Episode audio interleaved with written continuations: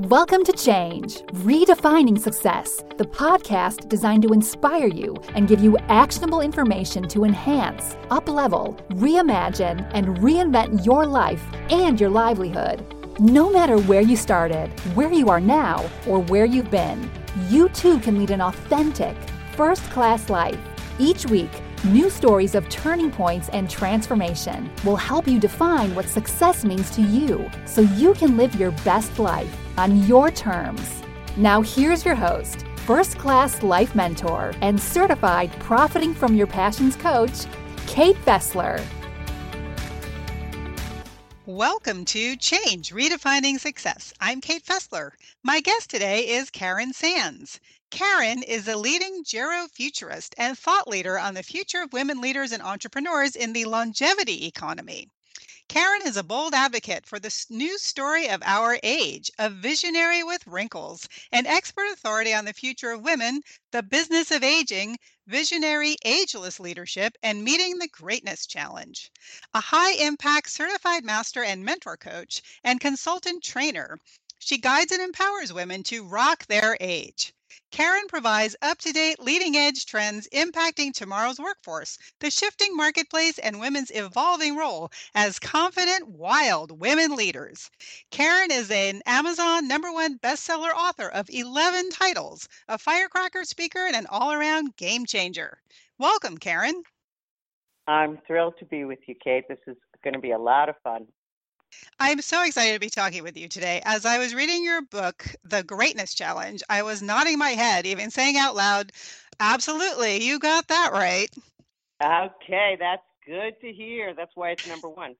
Yeah, awesome. We'll get to the book in a bit. But first, I'd like to go back to once upon a time when you had a pretty successful corporate career. What did you do and how did you get started on that path? It's an interesting story how I got started, and, and I want to uh, put some context to it.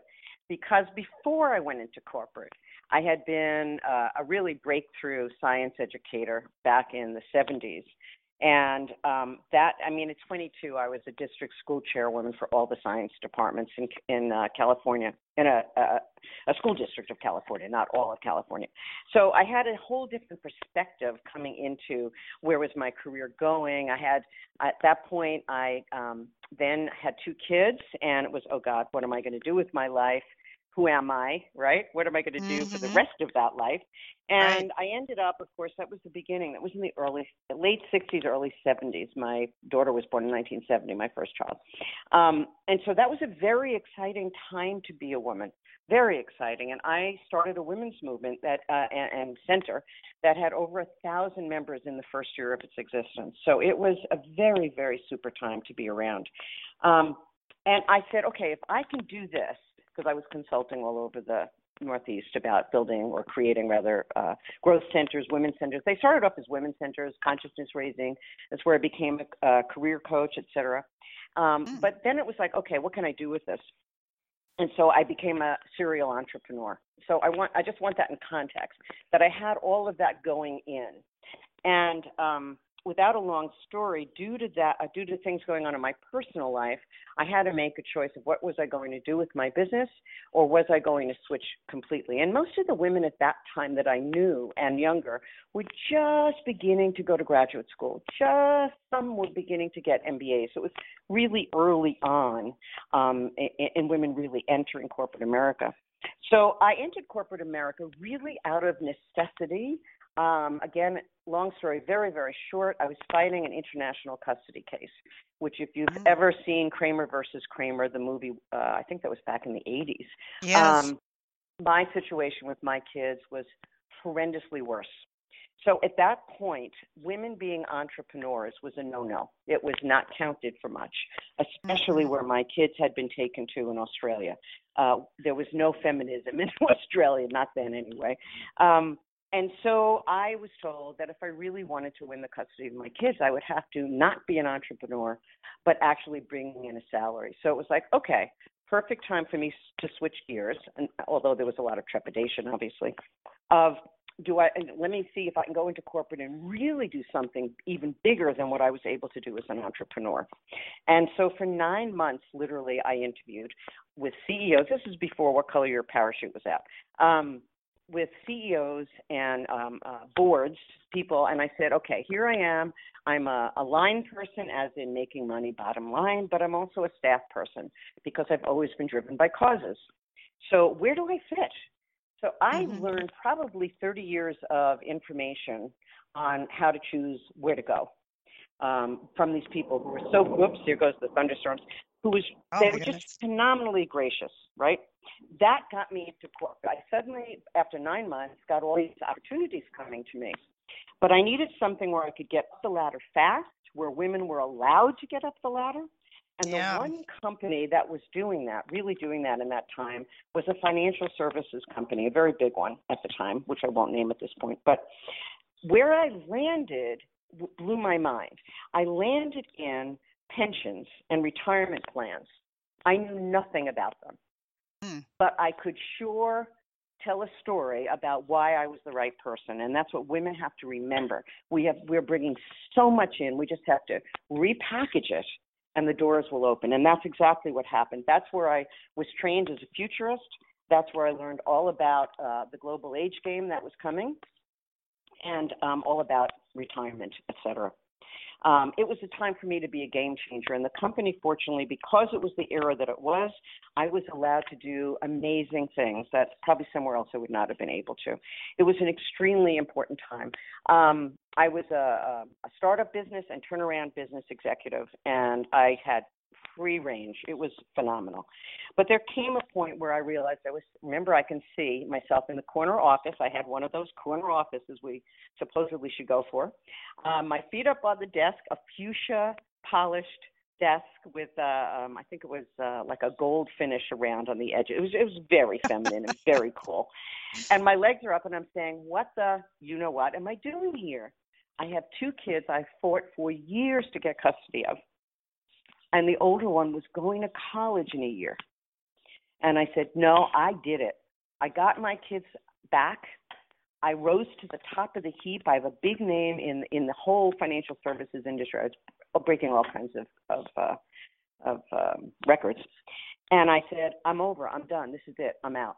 I want to be back out again, and I want to be with my kids, at least before they both leave the house, right?" And so that was a very big move. But I got to tell you, what a kick I got out of it after I left, um, because I had recruiters calling left, right, and center, and I love saying no, thank you. No, thank you. No, thank you. No, thank you. Right. Um, there are days when I've said, "Oh my God, did you give up a lot of money for that?" But it was the best decision I made at the time, because what it's done for me is I'm able to see on both sides of the desk. I know the the corporate side, the employee side, the leadership side, and I also know the hard road of an entrepreneur as well, mm-hmm. many times over. So that's kind yeah. of how I got to where I am today, really. So I left in 1988 and again became a serial entrepreneur. So after you after you left your career and became a serial entrepreneur again, yes. something happened that made you rethink how you were defining success. Tell us what well, you think, went well, through.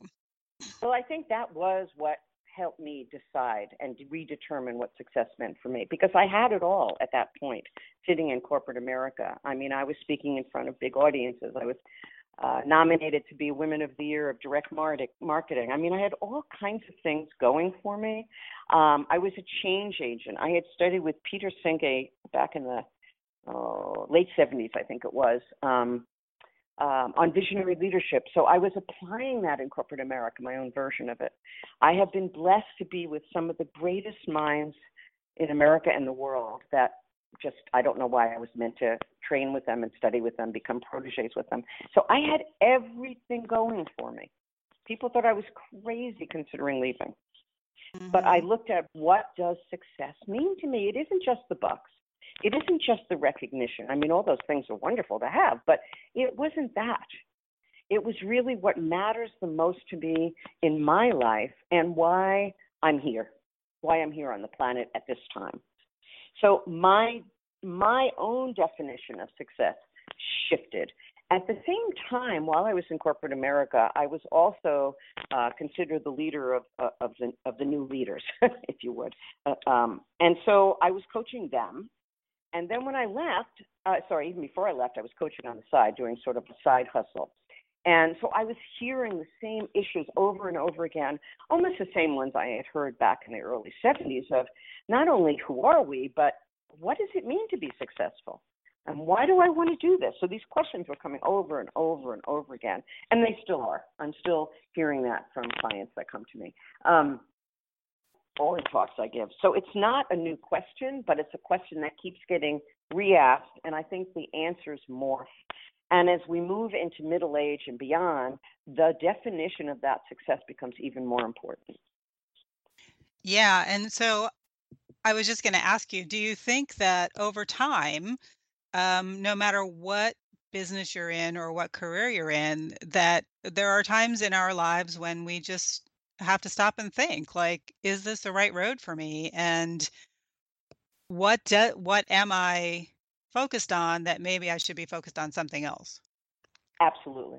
But I think it should start in, in junior high and high school. Now, remember, I'm an educator, so I feel very strongly that this kind of mindset and approach really should be starting way earlier, way, way earlier. Um, and I think with millennials, it'll almost be easier than it was, let's say, when I was a kid or when you were a kid, because mm-hmm. their minds are so open as it is, possibility to to new thinking. Um, so I think starting it earlier will give them the possibilities to actually do what they dream about, rather than just dreaming and giving up. Yeah, I agree. And I think that a lot of a lot of you know the kids these days are Mm-hmm. um, are starting out with that thought process that they really can't. You know, I was told, and of course, I'm sure you were told, oh, you could be anything you want when you grow up, hmm even president of the United States. But but for women, for a long time, that wasn't really true uh, there were a lot of things that, and you were kind of at the forefront of that, hmm of, you know, moving into areas that traditionally women hadn't necessarily been even allowed into. And I think a lot of people forget that when we look at all the hmm opportunity that's available now. But it, it hasn't really been that long since there that opportunity wasn't really there. Exactly. And I, I, my oldest child is now, I can't believe it. I can believe my age. I'm actually very proud of it. But I cannot believe my daughter's age or my. so my daughter uh, in March just turned 47, and I can remember for years and years and years as an adult woman coming out of college and, and going into her profession, I kept saying that, you know, that hey, this is transitory. It's so fragile. What we have is so fragile. We only just won this when I was a young mom. So don't don't take it for granted. And she did, of course, like most of the younger women I know did. And why shouldn't they? You know, everything was opening up for them. So of course they could have it all. Actually, uh, not that they could necessarily live happily ever after having it all, but they have the option for having it all. Now, now especially in these times, no matter what side of the aisle you're on, women's rights and freedoms are in question. And so there it is again. You know, that, that ugly head, that serpentine head that wants to take us down and keep us around the kitchen table, not out of choice, but out of forced, um, is here again. So, yes, it was a very hard time, and women have taken it for granted. And thank God, because women have now moved in so many positions of power and into, into entrepreneurship. So, it's really a good thing but the wake up call, one of the most exciting things about what's been happening politically, again, no matter what side of the aisle you're on, is that women, young women and older women, are saying, hey, wait a minute. you Yeah. can't do this. You know, we're in positions of power now. So, you know, all of that, yes, yes, very much. It's a very exciting time for women right now, even with the gray or black clouds around us. Yep, I agree. Now, you call yourself a leading gerofuturist. What Mhm. does that mean? Um, I love it because people always ask me that question, so the conversation gets started right away. Um, what actually happened after I left corporate, um, I had been leading very deep dive soul work groups for professional and leader leadership women, women in leadership rather, excuse me, um, and women in between. And um, I kept hearing things, and I also had some very amazing personal experiences, which led me to the field of aging. Because, um, well, I'll tell you one story. I was coaching a woman, a really hotshot superstar. She's in her 40s. She had two kids. She was divorced, um, and she was the token woman in this very uh, boutique, high, um, what do I want to say, high visibility uh, firm. Mm-hmm. And she had come to me because it, it was it was clearly, you know, she was being treated like a token, obviously, um, although she was a partner. And she'd come to me after having some dreams that night because we were talking about where she wanted to be and being um, a major voice. I, I saw her as a, a, a major expert coming up the pike. And um, getting her there was another story, of course. But out of this dream, she came in and she was really, really, really concerned um, about how could she possibly be a visionary? How she, could she possibly be a visionary leader and an expert? She was in her 40s. How could I possibly be? I'm too old. Oh, she's too old. You, yes. Interesting. Yes. So you can imagine, right? So right there, I was going, hello, look at this. Now, of course, I was already in the aging field to a degree, but not not to this degree with my um, coaching clients at that time, because it was all about leadership and, and success and entrepreneurship and life balance, you know, all the usual issues that mm-hmm. we deal work and soul work and why are you here, you know, blah blah blah. But this was a different piece of it, and so the work I do, which is very um, filled with many modalities. I, I don't call myself a one thing because of so many. I bring in what's necessary for the person that shows up, obviously, and the issues that show up. So in this case, I used a modality um, in short form here, which literally allowed her to take back her power over herself and over uh, the different uh, conflicting voices within her. And I, I won't go through what the modality is, although it's one of the fastest, most exciting um, a deep moving uh, modalities I've really ever used, um, and and I use it all the time. But anyway, um, out of that though came this realization that there was this voice within her, an archetype, that was patriarchal all the way, that was telling her and literally yelled out in the middle of this session, right? You have too many wrinkles. You're too old to be a visionary. You can't make waves. All of this. So this went back and forth. And of course, as she began to separate from that voice, I could get her into her own visionary voice. And that's it's a process. But let me assure you, I got her into that visionary voice. Wow. But what it taught me oh yes, def, very definitely. She is a major global speaker and consultant, et cetera, now, but um, in the world of soul and branding. So she's uh, quite unique and, and quite a special person. But my point is, what it got me to say was, so this is what's going on interiorly that I hadn't quite seen to the same degree before. And so it inspired me even further to keep tracking on who are we when we are no longer young. What does that mean? And what does young mean? What does old mean? All of that started coming together. So I went back to school in, oh God, what was it was 90 something. Uh, oh, I know, 92, sorry. but anyway, I went back to school to become a gerontologist. So I became a gerontologist. What I had to change in the field of gerontology and continue to do so is that growing older from the time we're born on this planet till the time we leave the planet, right, is not a disease. It, it may make us uncomfortable, but it's not a disease.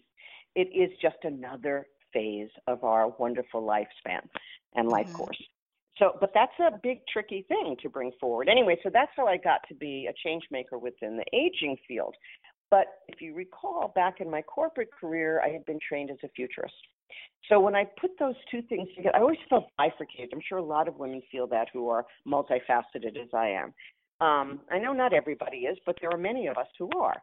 And I, I felt bifurcated or trifurcated. I had so many um, sort of passions and, and, and um, gifts and skill sets and, and whatever that I needed to put them together so I could speak to this, so I could wear it, so I could embrace it, and so it just came to me that I, instead of calling myself a gerontologist and a futurist, I am uniquely a gerofuturist because what I've done, I can talk to you about the future all you want, especially the future of aging for sure, and in business.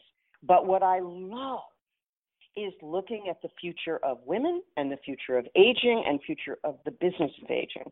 And so it made sense since I had my feet and arms and head and toes in every different place that if I put those two together, I could create a new field within a field, within two fields actually. And that's mm-hmm. what I've done. So being a gerofuturist is studying adult development and aging for, in my case, especially for women, but it's really around who are we when we are 40 plus? Who are we as we move through midlife, menopause, which is really new in the amount of numbers of women coming through and going and going through menopause, right? All the way through elderhood. So the futurist part of me looks at what are the emerging trends? What are the possible scenarios or options? I call them stories as well, that we might look at and prepare for as we look ahead. So it's used in business, it's it's used in, in individual lives, it's used uh, it's just used in everything. It's a, just a whole other way of looking at what's ahead. Um, and for me, of course, I apply it to especially women leadership, women entrepreneurs, and who we're going to be as also as what will the world look like that we're going to try to lead in? That's how the Gerofuturing came up. And in fact, I'm in the midst right now, it's under wraps, but I'm designing a certification program. And one advanced section of that will be to certify people as Gerofuturists. Mm. So, because I know that's where the future is. Yeah, it certainly sounds like it. And, uh, so you know, what is it? 30,000 baby boomers a day are reaching retirement age, I think, until the year 2030. So, yeah, it's a there's a, there's a lot of people who are um, who are going to be thinking about what does the future hold. I think that's brilliant. Exactly, exactly, and it's actually 10,000 a day people. Oh, 10,000 right? a day. Yeah, 10,000 a day. Yep. I don't know where I got 30,000. well, it's right. It's it, people throw out different figures because sometimes they use um, age 50 sometimes they use age 60 when they're trying to throw around the numbers and so it gets oh. it gets confusing even for me it gets confusing but the exciting part just to add that on to what you're saying now is that one in four of us living today will live to 90 and mm-hmm. some of us will live to 105 Wow. The max, the max biologically, it's assumed to be uh, 114. But there have been actually a woman um, in the U.S. Her name was Frances. I don't remember where, but in 1992 she passed, and she passed at 122. 122. Yes. Exactly. Oh my goodness. Was she in good health? Exactly. Yes. And tomorrow, uh, not tomorrow. When is it? On the fifth, I'm meeting um, again with a woman I adore who's a mover and shaker to this day at 101. She goes to God her, bless her office. Yeah, she goes to her office in Manhattan every single day, and she's impacting leaders all over the world. Oh, you know, so, you I know, know, I know we all aspire to that, uh, you know, is to live a long life, a long, healthy life, right? And to really exactly. create an impact while we're doing it. We do, and there are some realities to that. Um, some of the sad realities is that one in five women over the age of 65 are living alone and in poverty. Mm. So we have some we have some things ahead of us that we have to look at. Um, 80, 87% of elderly women are living in poverty today. Mm. So that's that's a lot of women, and that so we all want to yeah we all have to be aware of it so we stop being afraid about making big bucks and we also have to avoid it and make sure yes. we're prepared for it. Yeah, yeah. The fun thing about longevity is to realize that over the adult lifespan, we've added like around 30 years across our lifespan. You know, it's, it's mostly adding years into our midlife and elder life, obviously. Um, so we really have a lot going on, and we have, I think we're going to have eight to 10 different uh, careers, if not positions, if you stay in one career, which is highly unlikely today. Mm-hmm. So it's, it's a very exciting time. Very exciting. It is a very exciting time. And this is the first time that I've heard the term longevity economy.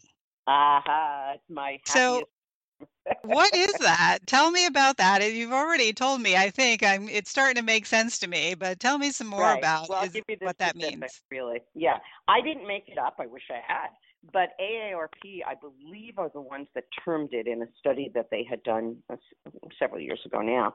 Um, but what it really means is it's a, it's it's a milestone in our economy.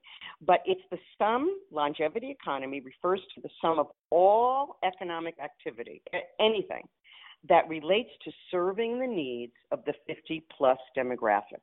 Oh, so okay. it's, it's, it's so exciting because right now in 2017, that economic activity for that demographic and above is now at 7.1 trillion. That's great, but by 2032, which is not that far away now, that will rise to at least 13.5 trillion. So it's doubling. Much like it's our doubling. healthcare premiums. well, maybe we'll be able to change that, or at least have ah, I hope so. to pay for it. Yeah, I know. I mean, I'm joking about it, but it's it's brutal to even think about it. But so the, the exciting part of this is that we have 106 million people over the age of 50 today, and they spend annually 83% of all consumer purchases. Really? So anyone, yes, so anyone, I'll repeat that, 83% of all consumer purchases. So not paying attention to this is leaving money on the table. Not paying attention to this is putting you in the backdraft. You know, that surprises me because I mean, it doesn't surprise me, but uh, what does surprise me is that still, you know, for um, mainstream marketing type, you know, TV Mhm. shows and that and that Yep. kind of thing, the demographic is 18 to 25, right? That's who they target, and they're completely ignoring the older segment of the population because I, I don't know why. I don't I don't know why they think those people have more money than people Well, I'll who give you are some older. answers. So what I did is, um, I know you're going to ask me about the book later, but I wrote a book, to, uh, The Ageless Way, and it came out last uh, end of last November in 2016. By the way, it just hit number one um, a week ago. So Yay, I'm on, on. Amazon. Yeah, yeah. That's that is my groundbreaking book. That is my life's work to date. It won't be my last, but it is definitely my major work. Um, but in it, I wanted to tell the story and uh, that we ex- that we have now about aging and ageism, especially for women, um, and then illuminate and show women, especially, what the future looks like for us. It is so darn exciting. I am so hyped on it. So, and a piece of it, a two chapters in it actually, I um, are on the topic of what you asked, what's going on in the business world, and why isn't the Mhm. business world paying attention? Um, so, what I also did last March, I um, published a small version, what I call one of my mini books, um, because I knew that there were so many um, warriors, you know, road warriors and moms and dads on the go who don't have time to read a book, or they think so. They will read a book after they read the small book. But nevertheless, so I spun out a small book called Gray is the New Green. Yeah. And yeah, and I wrote it, and, and the subtitle is to, uh, about rocking your revenues because I knew that the business world was not getting it. They were still stuck to the 18 to 25 market. Um, and that 18 to 25 market will be explosive when they're no longer 18 to 25. You know, we're talking about millennials who are, you know, early 30s and back. But Right. but they they don't have the money now. So that's not where the action really is. It's it's training them in behavioral and in purchasing uh, behaviors rather, but it's not where the money is. So the reason that we see both in marketing and in sales and in media and in, in every in every sector a paucity of attention being paid to people who are in midlife and beyond, or let's say 35 and up, right? Because most of the buyers and the programming people and the media buyers are all under 35, typically under Yeah. 30. Okay, and nothing wrong with that. I mean, this, they they have tremendous creativity and a new view on things, but they're putting their blinders on and only going to the age group they understand and the age group that traditionally was where the market was and where the money was. It's not there now. It's as I just explained. You know, we're talking about going up to 13.5 trillion and maybe much more.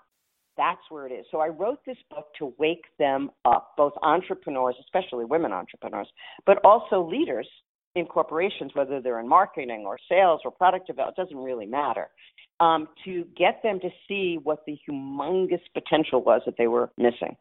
Um, mm-hmm. And I mm-hmm. seem to be breaking through. I just uh, published, uh, when did that come out? That came out, I think it was early April, in a prestigious leadership journal. It's a global journal. I was so um, I was so excited to be in it, to tell you the truth. It's so wonderful. Um, but anyway, it's for the leaders of uh, nonprofits and for profits around the globe. And I was able to, they asked me, they invited to me, and I, I wrote something, and they accepted it, obviously. But it's on just this topic to wake up leadership. Leadership, wake up. um, this is where you need to be, and that book will do it in in short form. It's it's a it, easy read. You can read it on an airplane. Um, so that was to wake that audience up. And the reason I'm so excited about entrepreneurs, especially entrepreneurial women, which is also where the action is, is for me, when people ask me what's your target market, it's so hard to describe this because in reality, the heart, the sweet spot of my market are, yes, women entrepreneurs and leaders who are in the aging space or mm-hmm. need to get into the aging space. so who, you know so i'm kicking and and, and pushing you know and anybody that's in in business or wants to be that the business of aging is the place to be. Um, but it's a very important area and it's something i am very passionate about speaking to and especially when i think of the women uh, i'm around a lot of entrepreneurial women. I think we're both in an entrepreneurial association together right? Yes. Mm-hmm. are you in, yeah. So right there i am it's even there it's like pulling teeth to wake women up yeah well it, because yeah. because it goes against everything that we've been taught right that the demographic exactly. really is the younger generation it does so, and yes. there's one more piece that we don't have time to go into but let me just mention it and then you can cut me off it's also due it's even worse in us than it is in the kids uh, kids, excuse me, excuse me, millennials. I don't mean to call you that, but I have grandkids, so it's easier for me to call you kids. But it's worse in women because our introjected ageism, just like the women I described in my coaching session, yes, is is is holding us back from this and keeping us not fully ex- uh, uh um, embracing and experiencing and stepping into. Here I come. Of course, I apologize. Our greatness uh, because of what's going on inside about we're not we're too old we're not we're we're too young yeah whatever but it's that ageism inside that we have to break down it's yeah no it's society. absolutely true but it's interesting when you were talking about um, she felt like she was too old at i think you said she was 47 mm-hmm. um, yeah. I always felt like I was too young until I reached a certain age. Like people didn't take me seriously because mm-hmm. I didn't have enough experience and enough, exactly. you know, wrinkles maybe exactly. uh, to really exactly. speak as an expert. Exactly. And I hear you. And that's why the second chapter in The Ageless Way is called Agelessness Across Generations. Because we come on this planet and we start aging. So we're told we're too young all the way until we're in our, you know, mid 40s, if if we're lucky, right? And then we're too old because and then we're too right, old, yeah. Yeah, because right you missed that now, nanosecond when you were exactly the right age. exactly, and that keeps shifting because it used to be well, back in the 60s, obviously, the old mantra was, you know, don't trust anybody over 30. So, but that that continued. So that 30 was considered over the hill. Now it's 40. And I'm sure as we live into our hundreds, that will go up again. But over the uh, hill, 40 is the new, or 50 today. 40, right? yeah, it's still 40. Right now, corporate America, and there are stats on it, will tell you over the hill is 40. Mm. And these are coming from people who are over the over 40. Yeah. Well, corporate America, as you mentioned, has some uh, has some it has thinking. Some growing up to do. yeah, exactly, exactly. Your latest book is called The Greatness Challenge: A Manifesto for Visionaries. Who should read this book? Actually, everyone. Um, well, I wouldn't say kids so much at this point, but I would certainly say high school kids, college kids, and adults, and all adults thereof. you know, thereafter, whether any age, really. Um, entrepreneurs, leaders, employees, professionals, it doesn't really matter what your backstory is or, uh, you know, or what ethnicity, religion, whatever. All of that is not important in, in what I'm talking about. And gender as well um, is not important.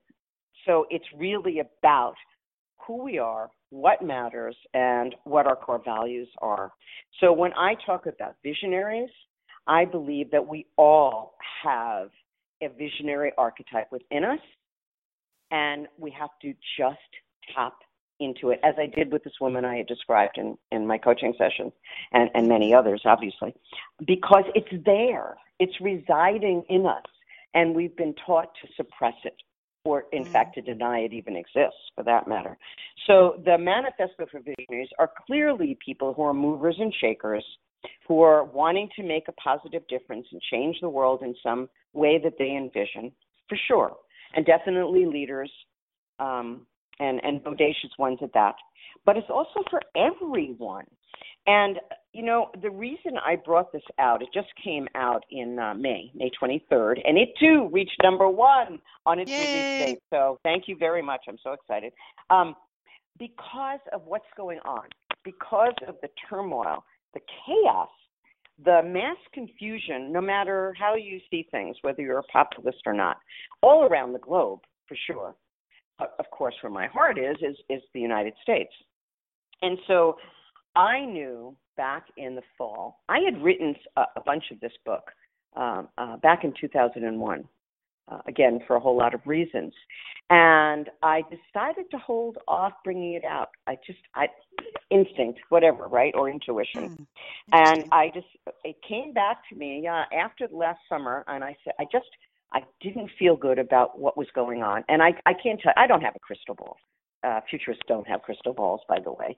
We don't read tea leaves either. so, but I had this. Some people think so, but I had this sense. And as I watched things unfolding as we moved towards, you know, November, was oh my God, if I'm shook up about what's going on, if I'm needing something, you know, to keep me centered and and and and in my groove, with all of the dissipative structures falling apart around me, okay, so does everybody else. It's time so I rewrote the book in essence um, and brought it up to today's times and brought it out. And obviously, I was correct because I felt we all needed something, even if we're already powerhouses, even if we're sacred activists out in the world, right? Or conscious entrepreneurs, we still need something to hold on to. You know, it's not a Bible, but it is a manifesto in the sense of come back to center, this is what our greatness is about. This is why you're here now, at this time, in this place, with these people and these issues. There's a reason mm-hmm. for that. I, I believe that so strongly, so, so deeply in my bones. And so I want to support that and the rising up in within us, that visionary that needs to come forward now more than ever before. We need leadership and we need visionary leadership more than ever, ever before across the globe. And so that's what this book was for. Now, who will groove on it the most? Yes, people who are wanting to be in a leadership position, whether they're in politics or an entrepreneur or both, or in corporation or a professional. It doesn't matter. Um, and the feedback I'm getting is that it's doing just that, which is what I wanted it to do for people.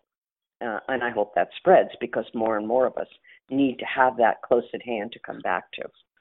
And yeah. what I do in, in all my books, actually, is every chapter, whether it's a mini book or a big book, um, has at the end of each chapter or throughout, depending on which book it is, um, very provocative questions to make it experiential and to take it from reading a book to experiencing a book to having takeaways. And I do that within the Greatness Manifesto as well. Mm-hmm. And I so would that say that even it. Yeah. even people who may not consider themselves visionaries or Oh, leaders absolutely. can could see themselves in this book because Eh, you know and and like you were talking about your client earlier i had a client once and i i mentioned to her something about you know that she could be a, a leader a thought leader and she was like what it came exactly. as a shock to her and her vision. Exactly. So, and and one of the reasons why I'm bringing this up is people think of leaders in very different ways. Mm-hmm. And there are people who have a very negative view of leader and don't want that um, uh, Right. um, label attached to them, Right. Yeah. but but they really are leaders and should be leaders and need to come out you know and and share their vision and become leaders because Mhm. like you said we're all here for a reason for and and a lot of people are ignoring that and hopefully by reading your book they're going to see themselves and take another step forward into that Thank you for really bringing that up because it's so critical. Wherever I go to speak, I mean, for, for decades, this is the case. People don't own their own greatness and they don't own that they have a visionary within, and the two go together. If you claim your your, you're visionary, you will step into your greatness. I mean, they just go together. Um, I even believe those two go together when you take on the mantle of agelessness as well. Uh, in fact, it demands it. But um, people don't we aren't taught that we are all capable of it, that we have this within us. It's, it's really who we are. I mean, you could be a stay at home mom, and I'd still say you're a visionary. Mm-hmm. You know, I just think of all the women I know, even when I was a stay at home mom, you know, and what we did, not only within our families, but within our communities.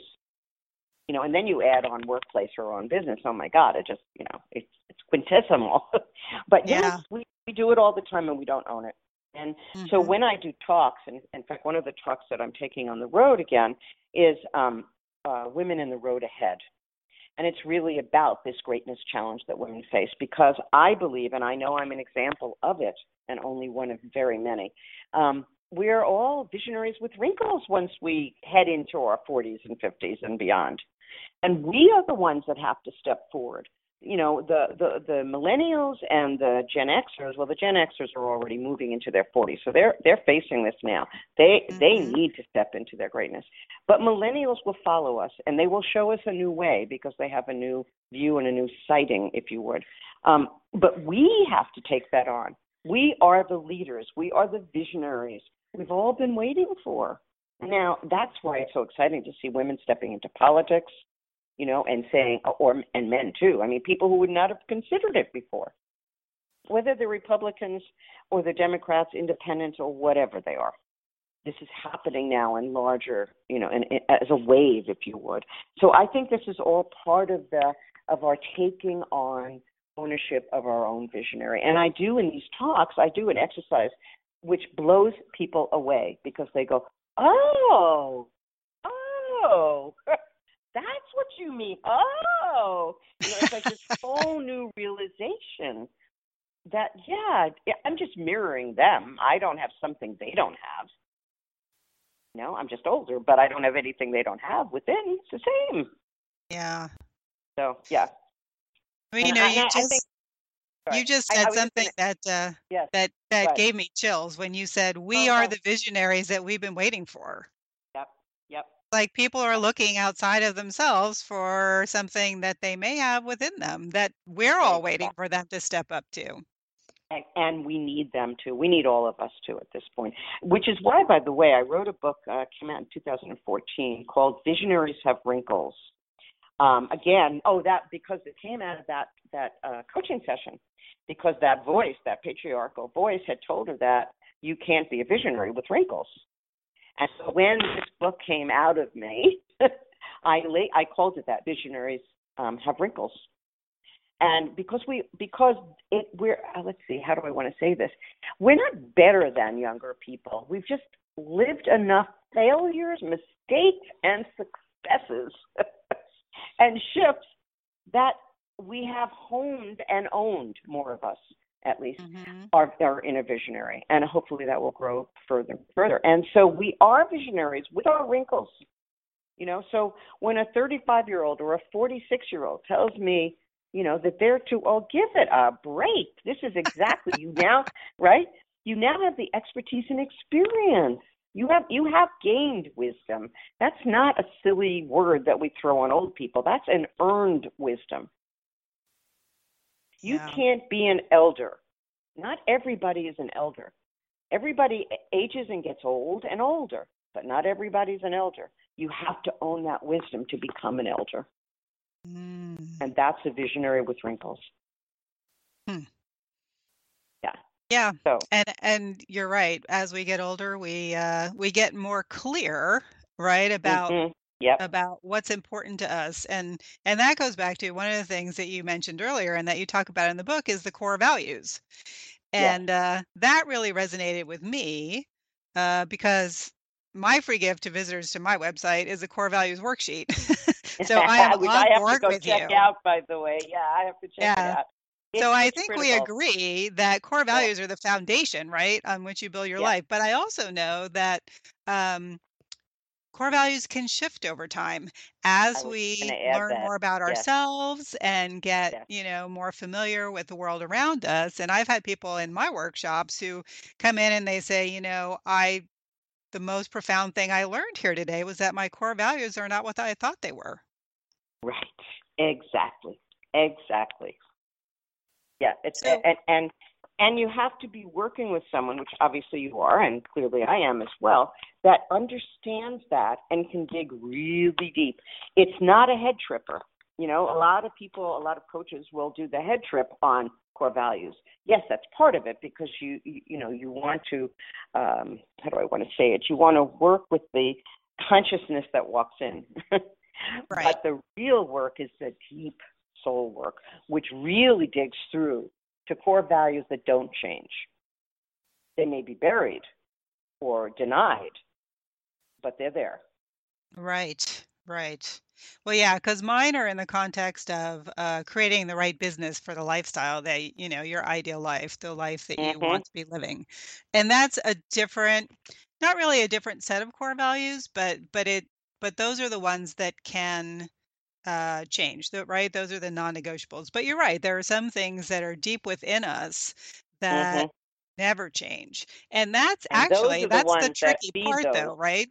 Yeah. Is you have to understand what is a core value that shouldn't be changed and what is something that you learned that may not be part of your core values, right? And that that's another whole discussion. Exactly. And I bet we'd have a ball with it. Exactly. Exactly. And they always come up. They always show up, especially in the work we do. You know, I'll I'll, I'll recognize it as soon as it starts rearing its head. Okay, that's one that's they've taken in, they've introjected. That has not anything to do with who they are. I, Mhm. in fact, I just had a session, um, a, uh, what I call a VIP intensive um, discovery session um, on Sunday um, with someone, someone I've worked with actually over the last 18 years. Every time there's a major uh, career shift um, from one company to another, or or major position to another, or life change. No, it just is. So it's not like I see her all the time every year, but we work in deep work. Um, and this all came up in terms of her core values, who she is now, and she is in her late 50s. Who is she now? Where is she going? What is she going to do next? What matters to her? What should she say no to or yes to? Where should she live? Right? I mean, all of Mhm. these questions are not new questions, but they come up in a different way because we're in a different place in our life or our career. Right. Right. and core values drives it and separating out when i first worked just as an example when i first worked with this woman she was in her 20s um, she could not look me or anyone else straight in the eye i, I don't mean Really? in a confrontational way i meant in a conversational way yeah Mhm. yeah and she was almost um it, almost invisible in the sense of hiding rather than shifting. Um and so who she is today is is a major corporate leader. So you know these things that's what this work does.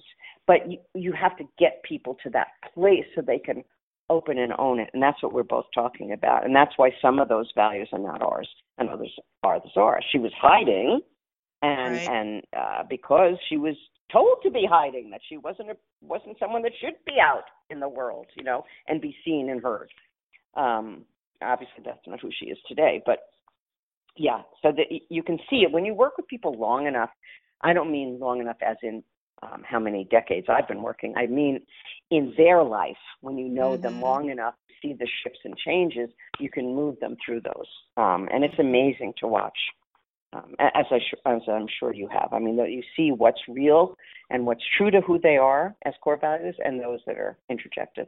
Yeah, definitely. Yeah. Definitely. Well, yeah. I can relate to your client because I was her in my 20s. oh, so you know. I know what that what that's like. transformation. A Yep. major transformation. Yeah. Yeah. And most women are. I mean, that's how we're told to be. Yeah. That's how we're brought up to be is, you know, yeah, especially in my generation, you know, it was be seen, not heard. hmm Yeah. I mean, and that's still within the fabric of our country and in our psychosphere, if you would. Um, but we've broken through it in many cases, in most cases, I hope. But yeah. And there's more work to be done on that. Yeah. There is more work to be done. So I want to ask you about your signature greatness DNA. What is that Mhm. and why is it important now? it's always been important, but it's more important now is that you can't be the visionary that you're meant to be. You can't be the leader. You can't be the successful entrepreneur or mom at home or, or dad parent or whatever unless you can connect to it. Because below those, or not below, sounds negative, deeper than the core values is that DNA you were brought in for. You you came into this planet.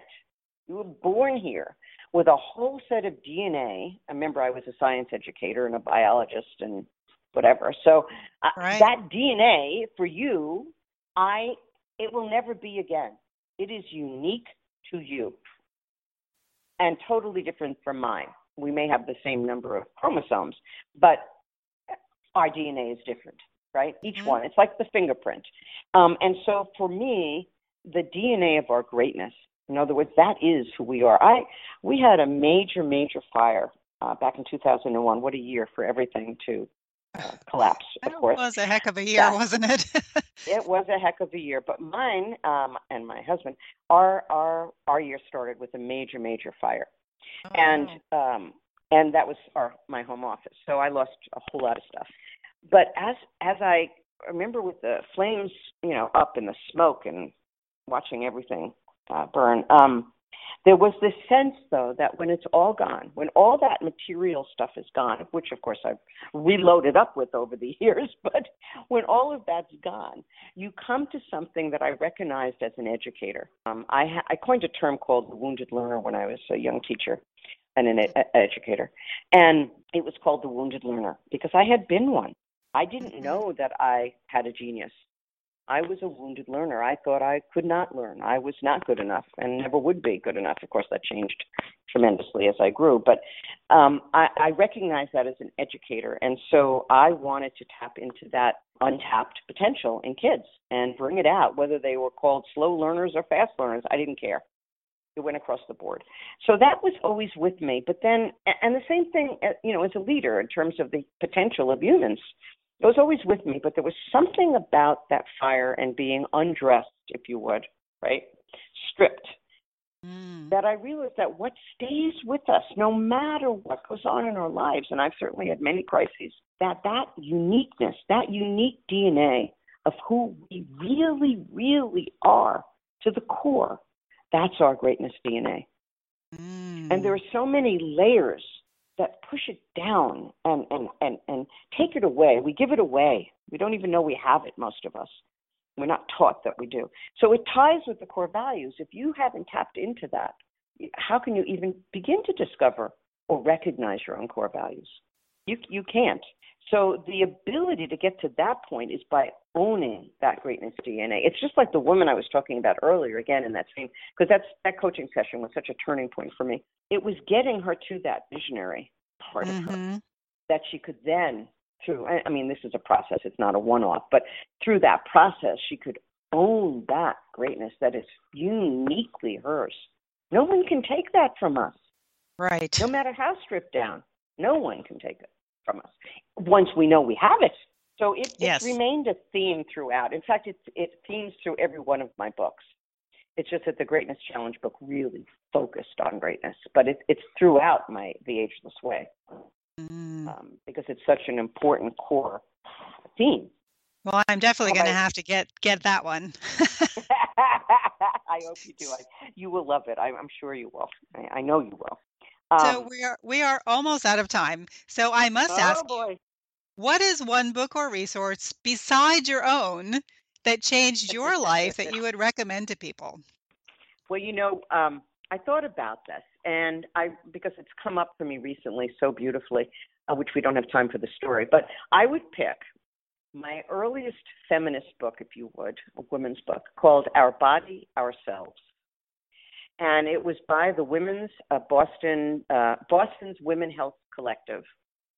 And it was the first book ever written by, for, and about women, about our bodies, about our health, about our lives, about ourselves.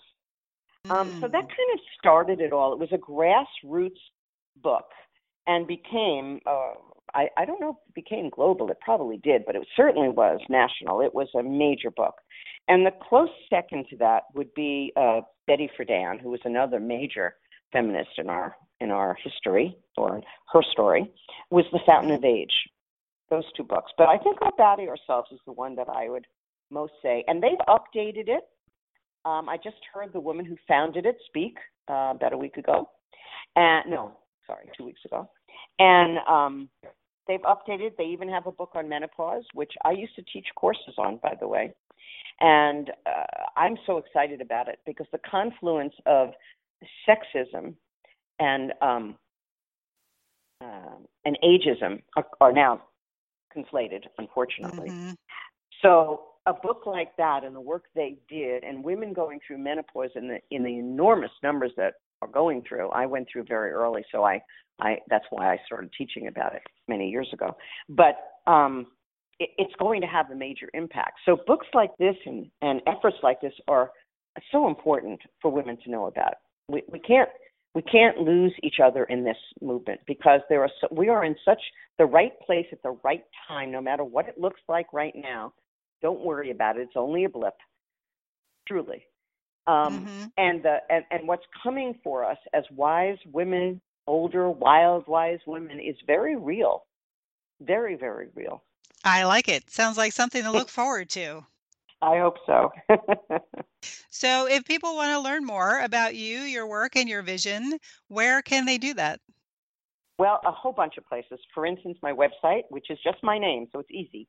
Karen Sands, like the beach, S A N D S dot com. I have such a New York accent, so I want to clear that up. KarenSands hmm. dot com.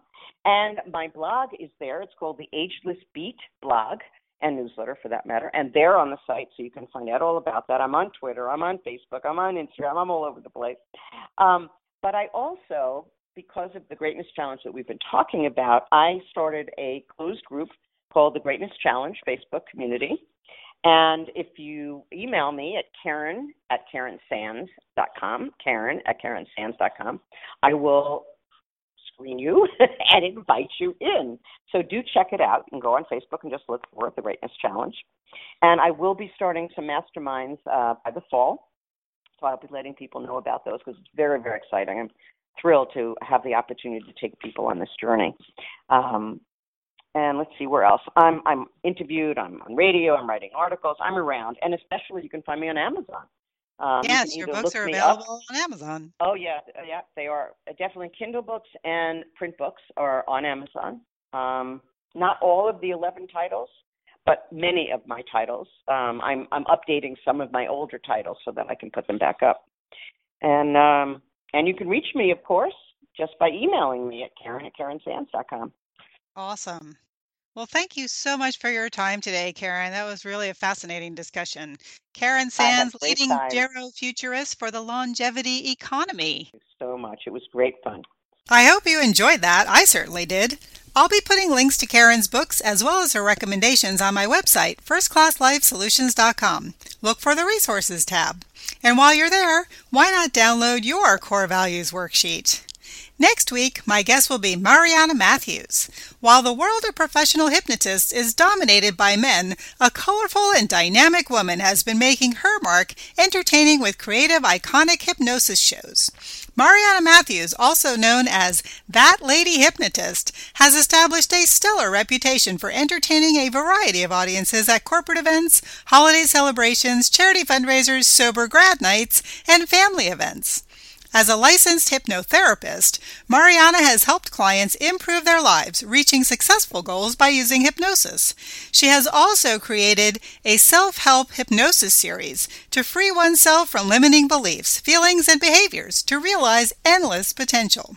I hope you'll join us. Until then, here's to your authentic first class life. I'm Kate Fessler. Thanks for listening to Change Redefining Success.